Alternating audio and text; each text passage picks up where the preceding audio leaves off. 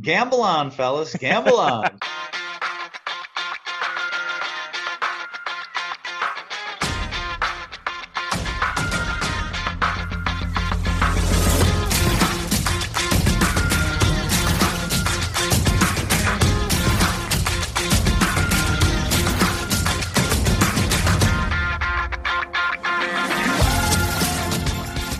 Welcome again to Gamble On, the weekly gambling podcast presented by USBets.com. I'm Eric Raskin, USBets managing editor and media director, and I'm joined by our senior analyst, Pulitzer Prize finalist, John Brennan.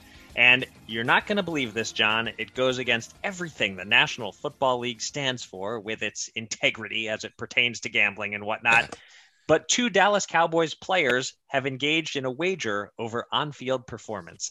Uh, quarterback Dak Prescott bet defensive end Demarcus Lawrence prior to their Week 15 game against the Giants that the number of offensive touchdowns scored the rest of the season would exceed the number of defensive takeaways. Uh, terms of the bet were not disclosed publicly. I would have thought the offense was a heavy favorite, but the defense leads four to two after one week. Uh, John, how do you handicap this? Uh, and any surprise the so-called no fun league hasn't already fined both players for this illicit wagering activity? yeah, uh, yeah, I had not heard about this bet. It's uh, kind of interesting. Um, I noticed that Lawrence agrees to this bet just before they play the rudderless Giants, so takeaways figured to do well. Uh, but it does feel as if he's shorting his own offense, isn't he? I mean, mm. Dallas has scored at least 27 points nine times this season, and any three touchdown day for the offense usually will give them the advantage, uh, unless you're playing somebody like the Giants. So uh, I, I still like the uh, the Prescott side. Um, he's going to get more, but uh, for the NFL, probably comes down to the, the two players not saying you know it was 25 grand or whatever. That would be uh, right. that would look a little weird. It would that would get weird, look weird, feel weird. That would be a problem. But I think they can shake this off because uh, even though I, I, really do think he's shorting uh, the offense, uh, in theory, you're you're encouraging each other. You know, I want we want to get more takeaways. You want to get more touchdowns. Right. Everybody wants to do more, so it's all good. They're certainly trying to succeed, and so I think the NFL will be able to shake this one off. Yeah. So yeah, my my instinct that Dak was getting the better side of the bet, you know, assuming he wasn't getting minus one fifty odds or something. I, you know, I don't know about that. That would be a problem too. right. right. Then he's really in trouble now. Because but yeah, if if it's just an even stakes bet, then uh, going into last week, you would think the offense has to be the favorite. Prior to last week, Dallas had 37 offensive touchdowns this year and 27 defensive hmm. takeaways. Um, but you know now it's close. Now the offense has to make up a, a two tally deficit. I uh, I crunched some numbers based on uh, you know the per game averages so far, and uh, the defense is now a very slight favorite by like 0.2 takeaways slash touchdowns. I guess I guess a push is uh, is in play. Um, but uh, you know this reminds me, uh, you and I never did think of any terms for a side bet on the Texans Jaguars game last week, which um, I think not making a side bet with you on that goes down as uh, my biggest win of this entire NFL betting season. Well, I used it for my twenty-five dollar free bet, so uh, oh, yeah, okay. uh, that's that's uh, reward enough. I don't need anything from you. okay, so you came out ahead, and I came out neutral, and so we'll yeah. call that a win-win, I guess. Sure. All right. Thank you to everyone for joining us for episode number one hundred seventy-four of Gamble On. If you missed any of our previous 173 episodes, they're all available on Spreaker, Apple Podcasts, Spotify, and all other podcast apps word is that you can now rate podcasts on Spotify in addition to on Apple Podcasts. Oh. So check your app and uh, give us the maximum number of stars allowable. It's the least you can do for us in this holiday season. It's the equivalent of a tip, I guess. So we'll look at yeah. it that way. You know, for your, your doorman or your uh, your dry cleaner or whatever. So, right. um, coming up a little later in the show, we're going to be joined by our new colleague, uh, Jeremy Balan. He's an award winning horse racing journalist who now writes for US Bets, Sports Handle, COBets.com, and our other sites. We're going to ask Jeremy about the Medina Spirit tragedy, the Horse Racing Safety and Integrity Act, his new Ask a Bookmaker series, and more. But first, it's been a thankfully slightly less busy week in the world of gambling, other than Ohio's last minute governor signing the sports betting law. So let's get to it. Here's your Gamble On News of the Week an inside look at the biggest stories in the world of gambling.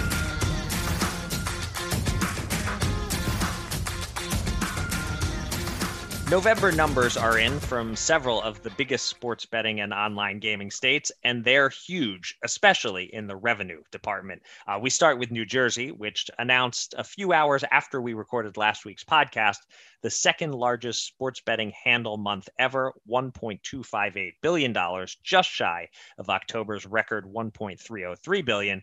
But thanks to bettors doing poorly and the books keeping nearly a 10% hold, revenue was a record $114.8 million, $30 million more than the month before.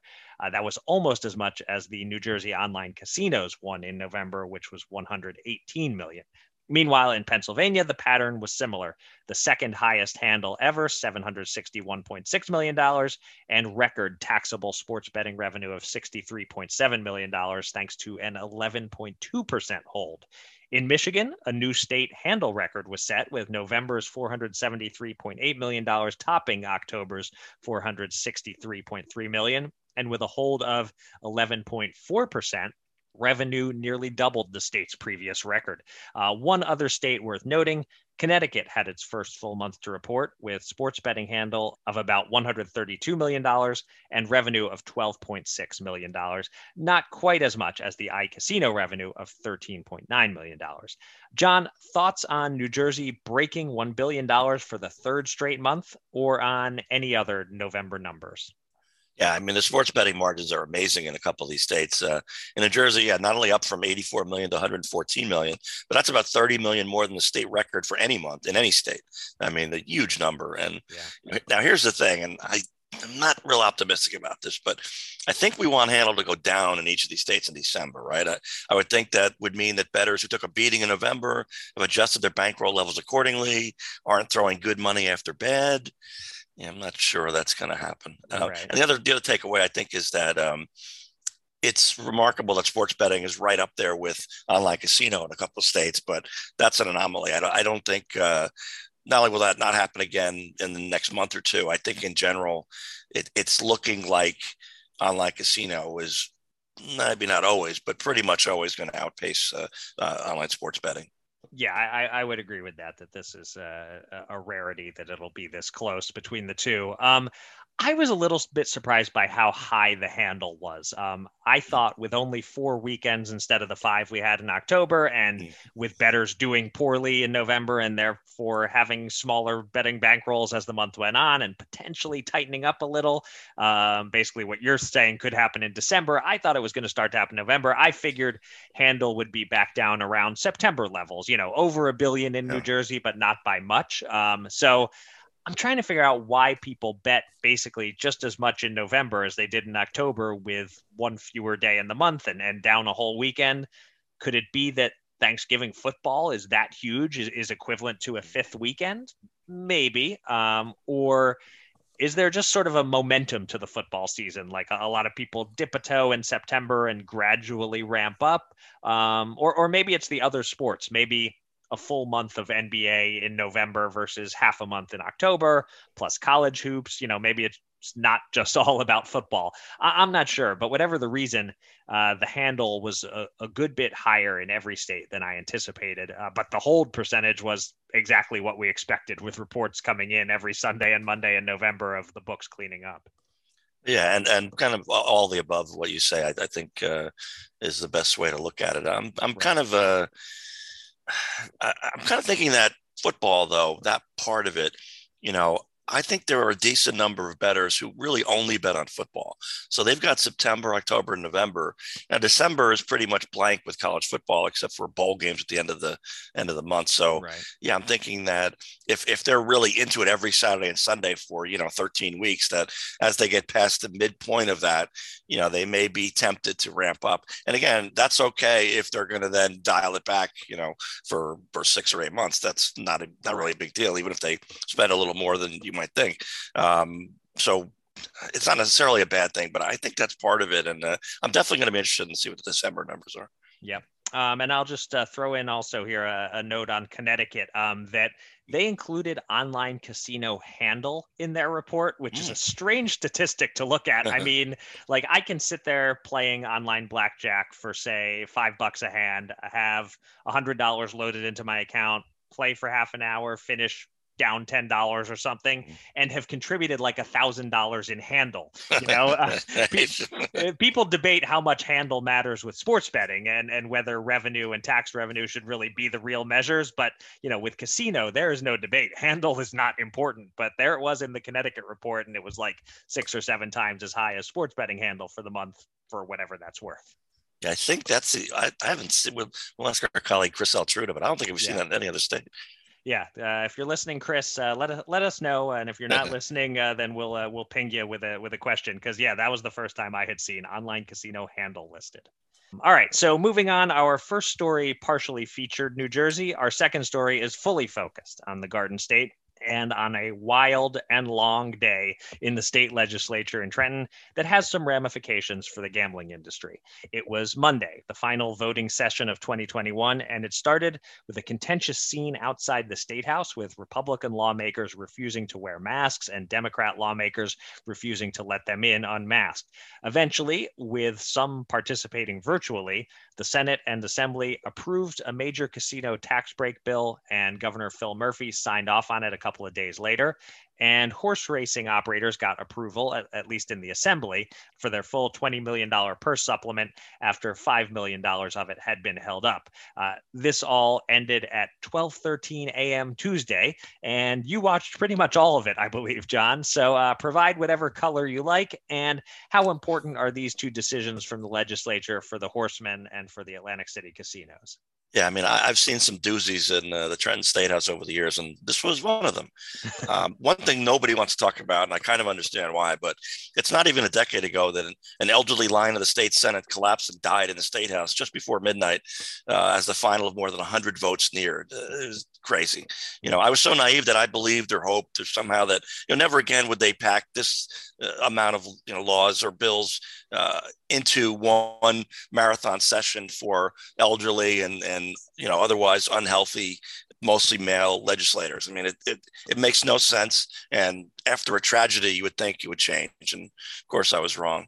So the Senate at midday approved the tax break, minimum 21 out of 40 votes in favor. No doubt after some good old fashioned backroom deals and maybe Zoom calls replaced smoke filled rooms, I guess. But that session ended about two hours plus. So it was the assembly that proved the adage about how you don't want to see how sausages or laws are made. Oh my God. Nearly every bill provoked some inane commentary, even on ones that soon received unanimous support. Then apparently the majority may or may not have had members leave in mid-session, yet somehow kept voting in person magically, while they may or may not have remained in the state house as required. so that's another plus. Uh, now, whether by design or by luck, the casino tax break bill didn't come up for vote until near midnight, when the non sequiturs and irrelevant anecdotes phase had ended. So it passed with less opposition than in the Senate. And meanwhile, Murphy couldn't put ink to pen, and I think they still do that with bills uh, soon enough on this one. Big boost for casino bottom lines as they will now pay about one third less in property taxes than previously projected. Uh, lastly, the horse racing uh, supplement saga was weird because the assembly passed at 76 nothing, but it hasn't even gotten out of committee yet in the state senate. Now, usually the bills aren't quite that far out of sync. So the insider sentiment is that within the next month or so, the missing 5 million piece will pass, but it's liable to get sort of drowned by other issues. And the horsemen have learned over the years to just be patient. They get what they need. They just don't, they aren't a priority like the casinos are. Right.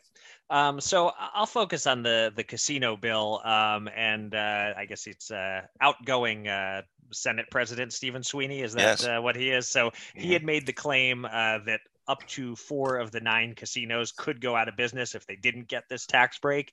That felt like an exaggeration designed to scare people into voting for it. Um, I, in your article, you cited a former mayor saying he knew of one casino in that sort of jeopardy. That mm number sounds more realistic to me than four, uh, especially, you know, thanks to online gaming, the Atlantic City casinos didn't come out of the pandemic in as bad a financial state as properties in other parts of the country did. And I just can't imagine that four out of nine are teetering on the brink of closing.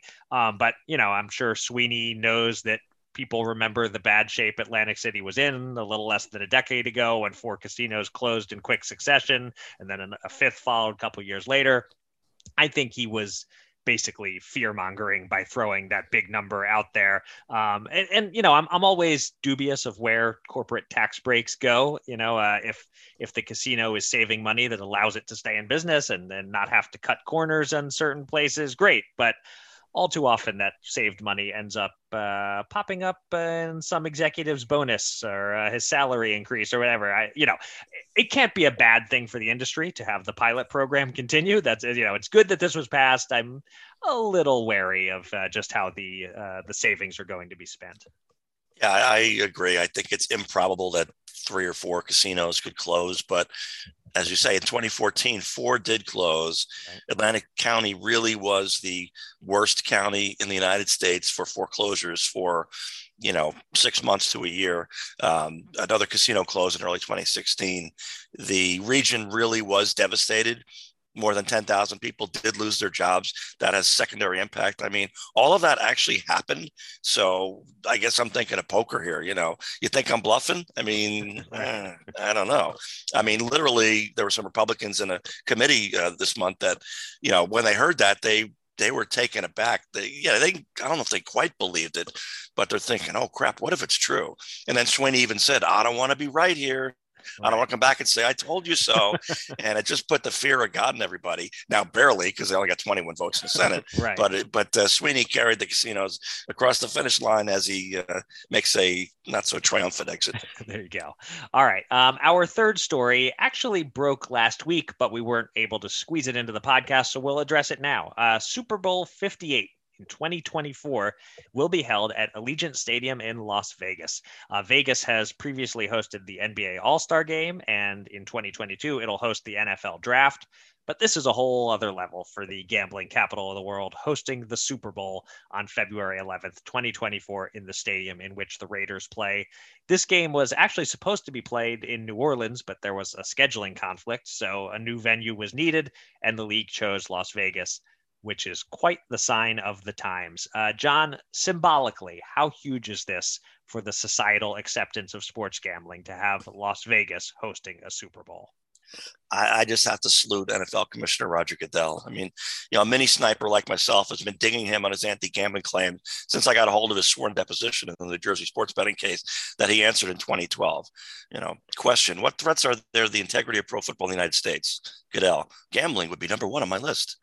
You know, and you're viewed as the legalization of sports gambling in Las Vegas undermine the public's confidence in the character of the games, the NFL games. Goodell, we would certainly take that position. That we would rather have it not happen. Yes and so on. And guess what? Goodell and the NFL owners are laughing all the way to the bank, and soon enough to the strip in Las Vegas for their biggest game of all what a time to be alive, Eric.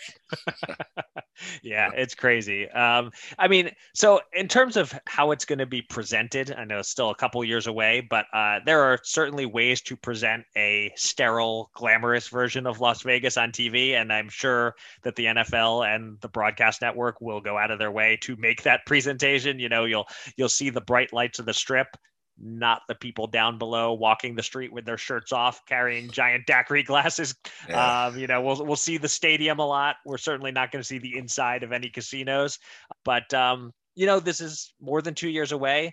At the rate at which sports betting is being worked into broadcasts, it'll be interesting to see if they might flash the game odds on the screen during the Super Bowl. Uh, you know, we're we're already there with so many broadcasts of games in various sports, but Super Bowl is kind of the the last line of defense in terms of a family friendly product. You know, uh, Janet Jackson's nipple 20 years ago aside. Um, so this will be telling whether sports betting is part of the conversation on the actual Super Bowl broadcast from Las Vegas in 2024.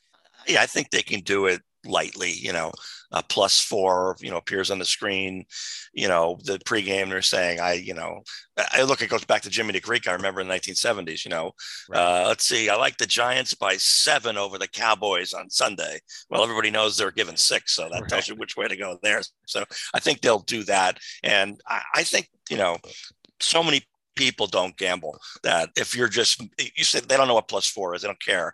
And then if somebody's saying I I can't imagine the you know Steelers winning by fewer than a touchdown or whatever, uh, the one touchdown, you know that's that says something to a non-gambler too like well this guy really thinks steelers are going to you know do well in this game maybe even dominate and that's fine with them and then a better says oh okay you know i don't know why they would trust some some schmuck on tv but they probably will so yeah I think they will work it in but i think they'll be able to do it uh, kind of diplomatically. I would agree with that if it, if we were talking about this this upcoming Super Bowl that that's kind of where we are now. Mhm.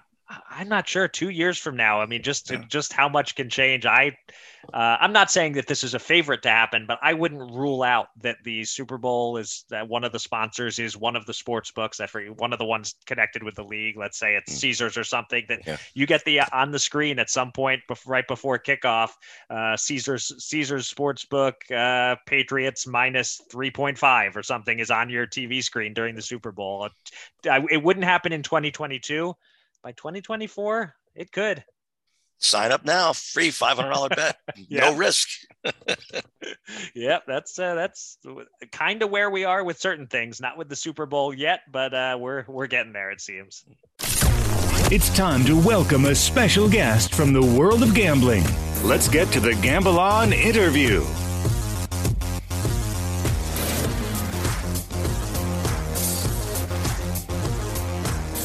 Even though the US Bets family of sites has been making editorial hires at a rapid rate lately, it's been a little while since we broke in a new hire on the podcast. But the first of several new hires our listeners will get to know joins us now, and he comes to us with a particular expertise in horse racing. He's a former writer for Blood Horse and an Eclipse Award winner, and now he's taken over the weekly Get a Grip column at Sports Handle and covers Colorado, college football, and much more for us. He is Jeremy Balan. Jeremy, welcome to Gamble On.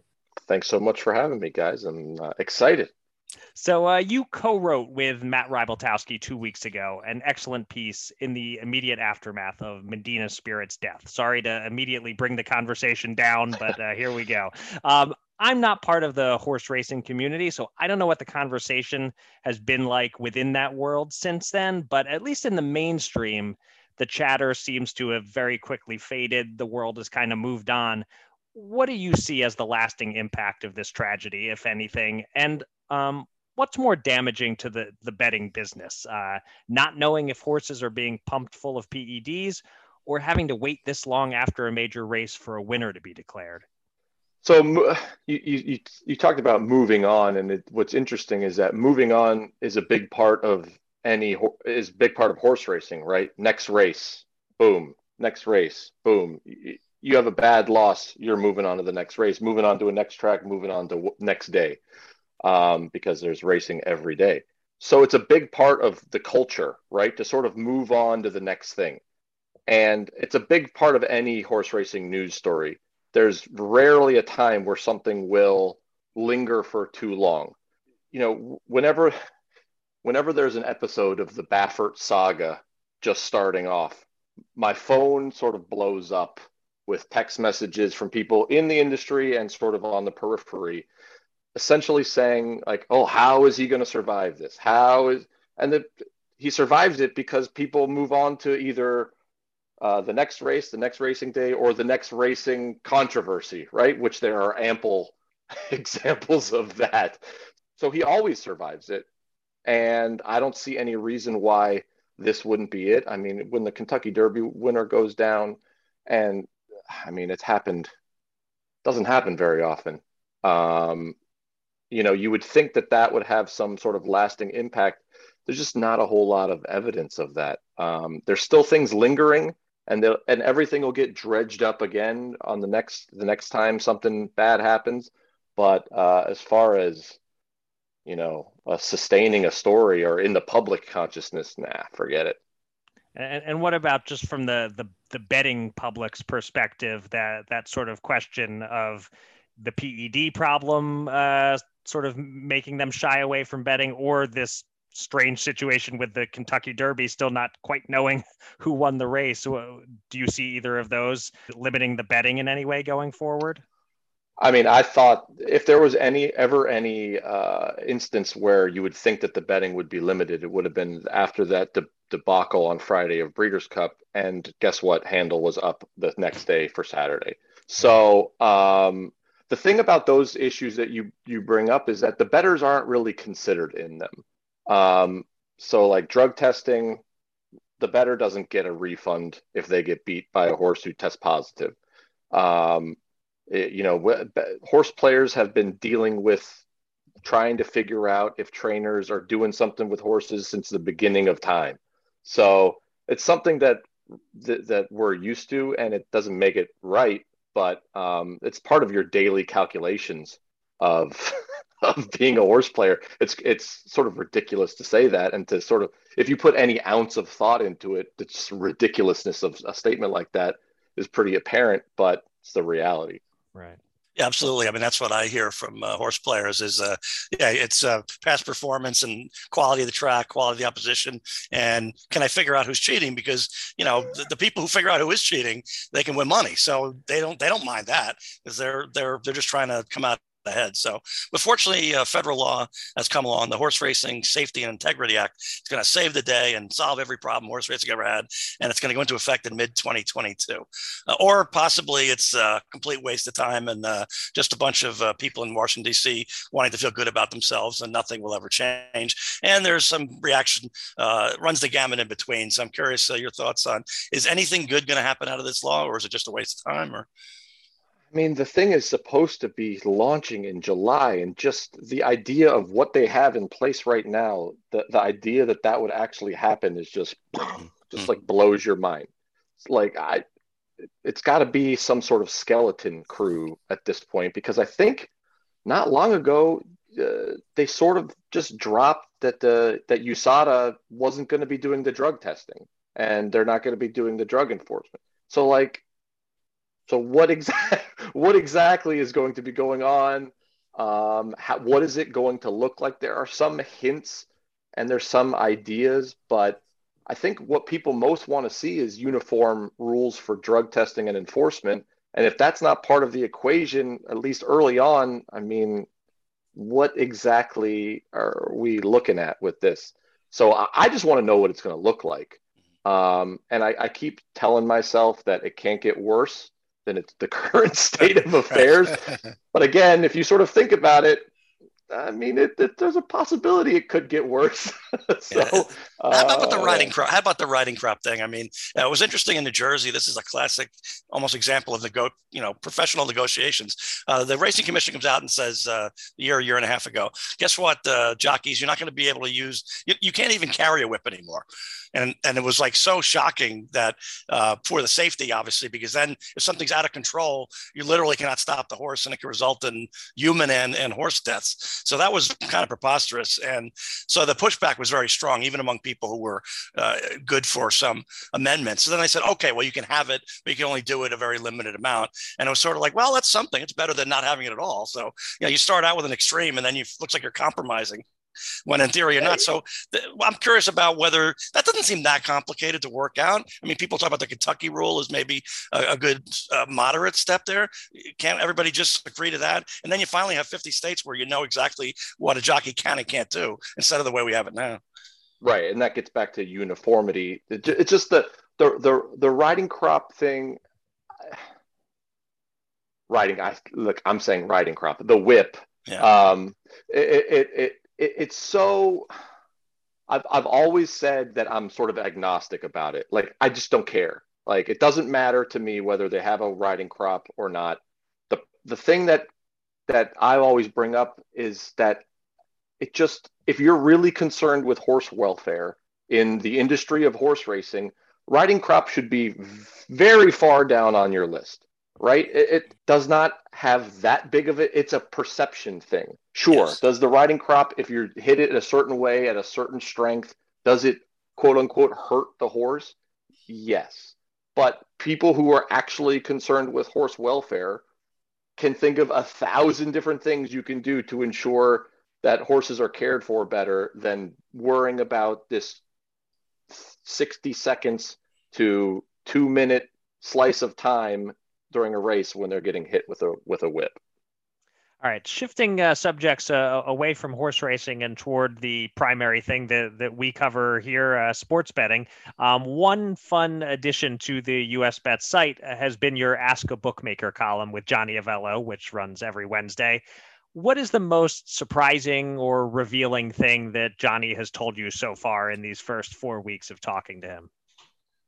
I, I would say the the what I always wondered, and and this this uh, feature has sort of been something that I've wanted to do for a little while, just because I have questions too. Um, but I've always wondered because lines will look weird to me sometimes, right? They look off, And I always worked on the assumption that, you know, the bookmakers know more than I do, or they're picking a side, or they're taking a stand and trying to like get action into certain parts because they might know better than I do. And he sort of he sort of dispelled that notion of that gut feeling or that maybe inside information feeling uh, that they that that that they set a line that they think is right, and gut maybe might play in a half a point to a point, but it's not swinging things drastically. It's not, and it's not based on a handicapping opinion. It's based on how they think action will go. Uh, the, one of the the best quotes he gave me was, you know, if he if he gets into handicapping a game, then he's just another sports bettor. He's not a bookmaker, right? So that was that was sort of the most the, the biggest impression. But um, you know, I was also interested to learn about just how much line moves cut into their bottom line, right? He's I mean, he really does not want to move lines at all because he says that that immediately opens you up to losing hold. And um, just you sort of see things move around and you don't really think about that. But the, the fact that if he could just keep a line at where where it is the whole week for a football game or as long as he can it's just that that was interesting to me. Yeah, and it as I was reading that one, which is the one that, that ran this week, where he was talking about that, I was thinking of the Tuesday night game between the Eagles and Washington, where um, I had charted the line moves a little bit because that the date moved, the line moved back and forth, and it started at Eagles three, three and a half, went as high as 12. So there was a huge middling opportunity, came back down to six and a half. So there was another middling opportunity. uh, and then I think ended up around eight and a half or something. But if you had kind of middled it twice, you win all three of your bets when it landed on 10. Sort of a, a weird situation where if the public happened to know where that was going, they could have beaten beaten the books at several different spots there. But uh, so I, I, can see what Johnny's talking about that that's kind of a potential disaster for them when on those rare occasions where that happens. Uh, but uh, but he's even talking about one point. Mm-hmm. Like I mean, this is a extreme example, right? So if you're he that really makes him uneasy because you're talking about big windows now instead of like really tiny ones. So right. Well, I got to tell you, this Johnny got uh, 10 points last night. So I got a push. I was shopping around right before the game, and I've kind of wised up this year on that. That, uh, yes, it does matter nine and a half or 10. And, you know, I, I don't know if I would have taken a nine and a half. I was like, I want, I'm well, obviously I want 10 and a half, but I said, I can live with 10. And sure enough, I survived it. So I'm glad I did that. But uh, getting to another thing, you know, Jeremy, you're breaking some stereotypes uh, out there by being interested in horse racing and you're under oh, 60 or so. Um, but uh, I'm curious. I'd like to ask uh, some of our guests this question. If I heard you're at the casino and I'm looking around the casino floor, am I going to find you at the blackjack table or poker table or maybe slot machine or maybe you're sitting at a slot machine uh, a seat, but you're actually on your phone betting on Ukrainian table tennis, uh, or, or maybe you're betting on a simulcast horse race. Uh, what What's the most likely spot I'm going to find you? Um, it's definitely not poker, and it's definitely not slots. I I always feel like poker, I'm gonna get taken. Yeah. Like I'm not good enough as these people out there, and I'm just gonna lose. Um, actually, the last time I was in Vegas, those like um, uh, sort of ha- hybrid live uh, blackjack games where there's a bunch of people, like that was really fun to sort of get drinks and be involved and not put not put down a bunch of money. But if it's after race book time during the, you know, I hang out in the race book while my friends are at the pool, sort of grumbling about how I'm a degenerate.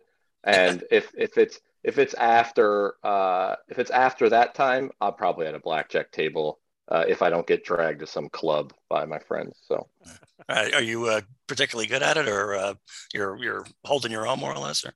I'm good at when I turn a profit leaving the table.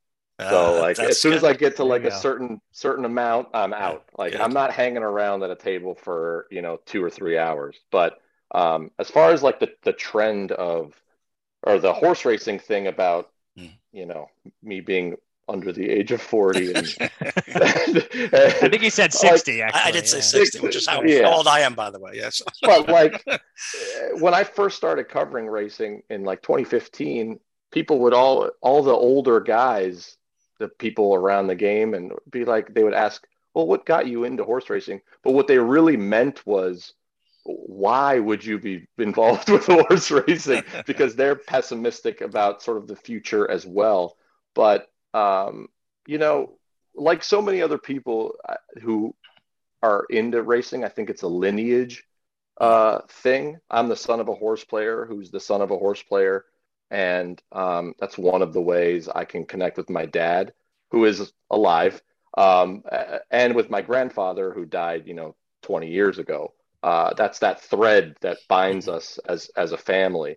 Um, and I wrote about it a, a few years ago um, when I was at my previous job. But it's also a game that you can't sort of get into without a shepherd, right? Mm-hmm. It, it's it's so much easier to understand and process with somebody holding your hand through handicapping a horse race. Um, and and so often that is your dad, your uncle, a close family member, somebody like that. So it's not an uncommon story. Um, a lot of people who have hung around racetracks who are my age were grew up there.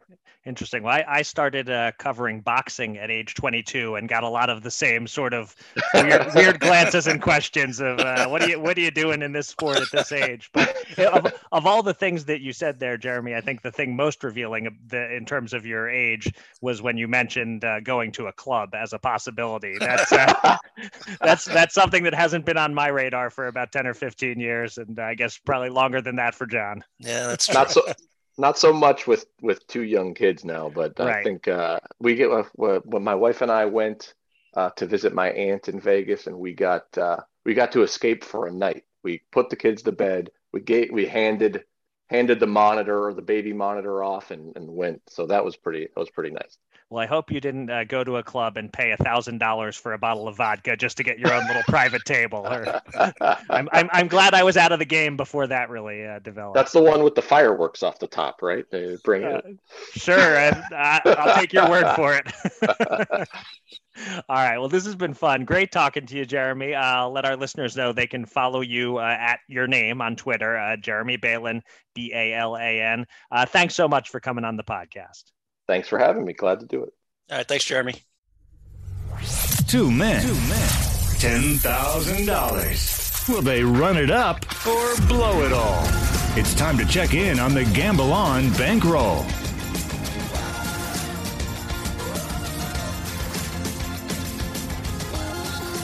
We'll get to the Fast Five shortly, but first, let's update our betting bankroll. And we went two and two on the week. We each went one and one. But thanks to you, John, making one bigger than usual bet, and that being one of our winners, we did come out slightly ahead. Uh, your big bet was on Western Kentucky plus three in the roofclaim.com Boca Raton Bowl, and uh, they won outright by 21 points. Uh, so your bet of $165 earned us a $150 profit.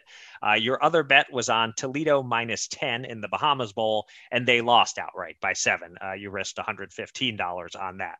On my side of the ledger, my NFL over under streak ended and it wasn't close. I had over 46 and a half in the Bucs Saints game and a grand total of nine points were scored in that barn burner. Uh, so that cost us $105, but I made $80 back with a winning boxing bet on the Parker Chisora heavyweight fight to go the distance. There were knockdowns, but no knockout. So in total, I lost $25. John won $35. And we finished with a $10 win for the week. Uh, the second time in three weeks that we won exactly 10 bucks. Uh, that means we are now down by $1,554. We still have $1,360 on hold in futures bets. And we have $7,086 available to bet with this week. And you are up first, John. Well, with next week off, I'm going to skip the silly balls and go right to the college football playoff games on New Year's Eve. How about that? All right. Uh, first, give me Alabama minus 13 and a half points, 165 to win 150 against Cincinnati. Uh, the extra time for Nick Saban before a bowl game like this allows for his 100 or so assistant coaches for the Crimson Tide to have dissected every play the Bearcats have ever run this season and beyond. And that extra time also allows Cincinnati to realize the gravity of the uh, stage they're on. And I don't think it's going to go well for them. All right. And I don't know your second bet yet, but based on that amount, uh, it looks like you're continuing with the strategy of avoid avoid the ten dollar up or down week and uh, go a little bigger on one of them. I like it. Um, which I um, was which we were unable to avoid anyway. right. Yeah. Right. I tried. Um, right. um, so I'm doing something a little different this week. Um, as we saw last week uh, with the unpredictability of how COVID might affect any given NFL team, I think there's value in taking money line underdogs and reaping the benefits if a game goes a little topsy turvy. Uh, but the move here, I think, is to give myself a lot of opportunity at low risk rather than just try to nail one or two upset picks. Take a bunch of shots because you don't know which game is going to have a big favorite suddenly shorthanded. So I've identified seven money line underdogs that I think have potential value. We'll bet $25 a piece on them. Uh, I price shopped for the best possible return. So here's what we have uh, tonight. Uh, not that COVID can affect this one too much at this point, but the Titans plus 160 at home against the 49ers. We bet $25 to return $65. Uh, a, a big one here Panthers home against the Bucs at plus 425. $25 returns $131. Um, you know, not likely to win, but with the Bucs short some weapons, you never know. I like the price. Another big one Giants at Eagles. The Giants are depleted, but hey, the Eagles can lose to anyone. They just blew it against these Giants a few weeks ago. It's plus 385. So $25 returns $121. Uh, the Red Hot Lions are plus 220 at the Falcons. Uh, $25 returns 80 there. Bears plus 250 at Seahawks. Uh, neither team should be motivated, so worth a shot. $25 returns 88. Uh, Steelers plus 300 at Chiefs. I assume that Kelce and Hill will be out of COVID protocols by Sunday, but maybe not. And uh, and if not, this is a great price. I think twenty five dollars returns a hundred. And lastly, the Dolphins are plus one fifty at the Saints. I like that price without the COVID uncertainty. Let's see what COVID does. $25 to return 63. So basically, if we go two for seven, you know, we hit one bigger one and one smaller one, we're about break even. If we go three for seven or four for seven, it's a nice profit. Fun sweats either way. And uh, because I just placed seven bets for a total of $175, I will skip my second bet this week. And uh, also, there's no noteworthy boxing to bet on. Uh, so I hand it back to you, John, for uh, what is our final bankroll bet of the week. Yeah, that's interesting. Yeah, the, the COVID is so unpredictable. You're kind of taking advantage of that, and uh, I, I, like it. I think we might be able to make a little money there. Right. Um, so in the New Year's Eve nightcap, uh, give me Michigan plus seven and a half points versus Georgia, 110 to win 100, as you as you suspected. right. uh, the Wolverines' running game and defense are as good as any in the country. You know, taking an overline or whatever the punt total is could be the better bet too here because points are going to be at a premium all day. So I get more than a touchdown. I think Michigan, they could actually win this game, but more likely they lose a, a tight one. All right. And we finished the show with the Fast Five, where I hope our listeners last week backed Brennan and faded Raskin because it was the most typical 2021 Fast Five run out yet. John went four and one to raise his record to a very strong 40, 34 and one. I went one and four to sink to a pathetic 27 and 48. And, um, you know, most weeks this season, I've lamented my crappy results without complaining about getting unlucky. You know, I've commented a few times on being cursed, uh, but I've also mostly admitted that I am not doing a good job making these picks. I'm, I'm way off. Um, well, I'm going to drill down a little bit on last week because that was some pretty absurd bad luck I ran into. Um, first, I had one win. I had Detroit plus 13, and they won by 18 over the Cardinals. So I covered by 31 points. A pat on the back for me. Um, although I picked them because I thought they would lose by 10 or 11. It wasn't some genius call where I saw a Lions outright win coming. So, anyway, one very good pick and one very bad pick. I will take full blame on this. I'm a donkey. Uh, I took the Jags because of the Urban Meyer narrative. I'm a square. I'm a donkey. That was terrible. John, your stone cold lock of the week was correct. I made a 180 degree incorrect read. So, okay, one and one. As for the other three, I took the Browns plus one and a half. And as soon as I made the pick, Case Keenum got COVID and I got Nick Mullens instead. Then they delayed the game to tease me. Maybe I'll get Keenum or, or Mayfield. Nope, it's still Mullens. And then the Browns still took the lead with under four minutes to play and lost by two on a field goal as time expired. I had plus one and a half. They lost by two. Um, I had the Packers minus five and a half against the Ravens, and they're up 14 with five minutes to go, only to tighten up and blow the cover. And of course, the Ravens went for two at the end and didn't get it when they could have either tied it or taken the lead. And either scenario presents a chance for the Packers to still win by six. The one scenario that doesn't is going for two and not converting. Uh, and lastly, maybe the most brutal loss of all, I specifically picked the Seahawks plus four and a half because the Rams were decimated by COVID. And then the league postpones the game to Tuesday so the Rams can get a few key players back. And even so, the Seahawks had a perfectly reasonable chance to cover there. They were down seven with three and a half minutes left, fourth down, midfield. Blatant pass interference on the Rams that goes uncalled, just not even close. The defender never turned around and ran into the receiver.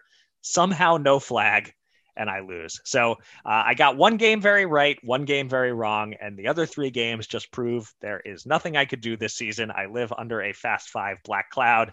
I am not meant to win maybe it's a miracle that I'm 27 and 48 and not 0 and 75. Uh, anyway, all right, I'm done. Uh, thanks for uh, for listening and indulging me to both you, John, and to the listeners. I, I needed to let that out. Um, but uh, John, you are up first this week. I know I just chewed up a lot of time commenting on my results from last week, so feel free to comment on yours and then reveal your Week 16 picks. Well, yeah, mainly I'm just happy to shake off my first two week slump of the season, which was a, a combined three and seven. So I'm kind of hopefully back in action, but I'm not quite there yet. You know, I need five and 10 to finish over 500. That would be something. Seven and eight to produce a net profit for my, my mythical shadow bettors. That would be something. But um, like I said, I'm not there yet. You know, one more of my popular three and two weeks, though, would get me close at least. So yep. uh, now I wonder if they would allow this in the Superbook contest. I just thought about it because I have a nice lead here on you, uh, but maybe not. My magic number to clinch another gamble on betting crown is two. So if I pick both teams in a pair of games, I have to go two and two. That's over, right? right? But but as poet laureate Meatloaf once crooned, "No, I won't do that." so, so instead here are my picks and yes if you choose two of the same well yeah get the same right. result so I, I, don't think you need to sweat me catching you i think i think make your five best picks and don't worry about me yeah, well, I, I want to uh, I want to get it over with as soon as possible. So. okay. All right. Uh, Christmas Day, Packers minus seven and a half versus Browns. Uh, very short week for the Browns, who have spunk but not a lot of juice left. And meanwhile, Aaron Rodgers turned heel, maybe the best Aaron Rodgers of all. Uh, also, Christmas Day, Cardinals minus one versus Colts. Mm-hmm. Uh, the Joes presumably are all over the Colts, the latest uh, darling for them. But Arizona can stop the run, and if you do, that leaves the Colts with Carson Wentz. Ruh-roh. so it's a weird trend of the latest darling of bettors uh, always seeming to lay an egg, but that's going to be the Colts this time. And then uh, the typical schedule here Patriots minus two and a half versus Bills. Uh, throw out that Pats went over the Bills in a wind tunnel a couple weeks ago, and their wacky loss to the Colts. Uh, and you're back to a solid team against a, for some reason, underachieving Bills squad something's rotten in the city of Orchard Park there. And I don't know what it is. Um, Seahawks minus six and a half over Bears. Seattle may have finished its five stages of grief, I think. And maybe this is a Russell Wilson nostalgia tour. You know, I look for team mutinies too at this time of year. And I think a slow start by Chicago might just reveal one on the sidelines here. Mm. And then finally, Dolphins plus three versus Saints.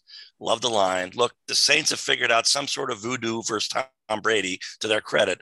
Otherwise, they're not that good. And all the Dolphins do is win. A caveat by far, my worst team that I'm picking for and against this year is the Saints. I'm two and six, so don't get too uh, excited about that pick. And also, don't get too excited about that pick because, uh, spoiler, that's the one we have in common. Uh, the, other, the other, the other four, uh, I'm on totally different games than you, but uh, you you will take one step toward clinching with that Miami. I'll get to that last. Uh, first, I'll start with the Thursday game. Um, I think that recency bias is skewing the line. The Niners uh, are a little overvalued off a wide win. The Titans are a little undervalued coming off a loss. I'm surprised the Titans are getting three at home. So give me the home dog with the points in a game I think could go either way. Uh, next, I'm done trusting the Chargers, uh, and they might be without Austin Ekeler this week. Uh, they're a talented team. They'll probably still make the playoffs, I think, but they're one of those good teams that finds ways to come up a little short. Young quarterback, young coach, not quite all the way there yet. So I think 10 points on the road is just too many to give with a team as unreliable as the Chargers. Give me the Texans plus 10.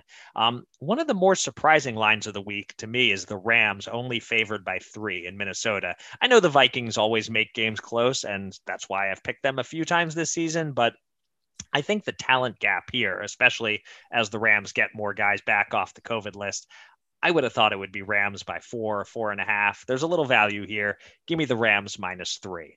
Um, as I noted earlier, Tyreek Hill and Travis Kelce might be back for the Chiefs game this weekend, but even if they are, I like the Steelers getting seven and a half there. Pittsburgh's defense keeps them in games. Tomlin and Big Ben aren't giving up on making the playoffs or or at least avoiding that under 500 season that they've never had together. Amazing. 14 seasons and counting at 500 or better. So they're not going down without a fight here. I like the Steelers to cover, although I definitely liked it better at the opening number of nine and a half. But oh well, uh, still like it at seven and a half. And lastly, give me the Dolphins getting three in New Orleans in their current conditions, I think these are evenly matched teams. I don't think home field is worth three points. The Dolphins, they have to be one of the worst teams ever to win six games in a row. Um, but I think they can make it seven against Taysom Hill and the Saints, or at least cover the three. And uh, and there you have it. This week's fade Raskin picks, uh, guaranteed to go one and four. But if there's a, a, game that's likely to be that one, I guess it's the one you're on, John. I hope so. All right, that'll do it for this episode of Gamble On. And uh, in fact, as John mentioned earlier, for this year of Gamble On, as I am on vacation next week, so by extension, we are on vacation next week. Uh, John and I will make public our Fast Five picks on Twitter. You can find my tweets at Eric Raskin and John's at Bergen Brennan, and be sure to follow US Bets at US underscore bets. Go to usbets.com for all the latest news and analysis from the world of gambling and subscribe to this podcast on Spreaker, Apple Podcasts, Spotify, or anywhere else. Uh, thanks to everybody for listening all year long. And thanks again to our guest this week, Jeremy Balan. And with that, John, for the final time in 2021, please take us out. Yeah, and on the 52nd week, we rested, or at least that's what we'd say if we had a podcast next week. So uh, I, I want to look back uh, at one point I've been making since 2018, and another that sadly I wasn't making until earlier this year. Uh, the age old point is on parlays. Here's my thought. If you're a sports fan I used to spend 20 to 50 bucks a week, let's say on lottery tickets, then you know you lose money every single year, or maybe all but one. So if you'd rather blow that discretionary money on a parlay bet where you actually choose the teams and you feel like you have you know more than a passive interest i say go for it recognizing what you're up against.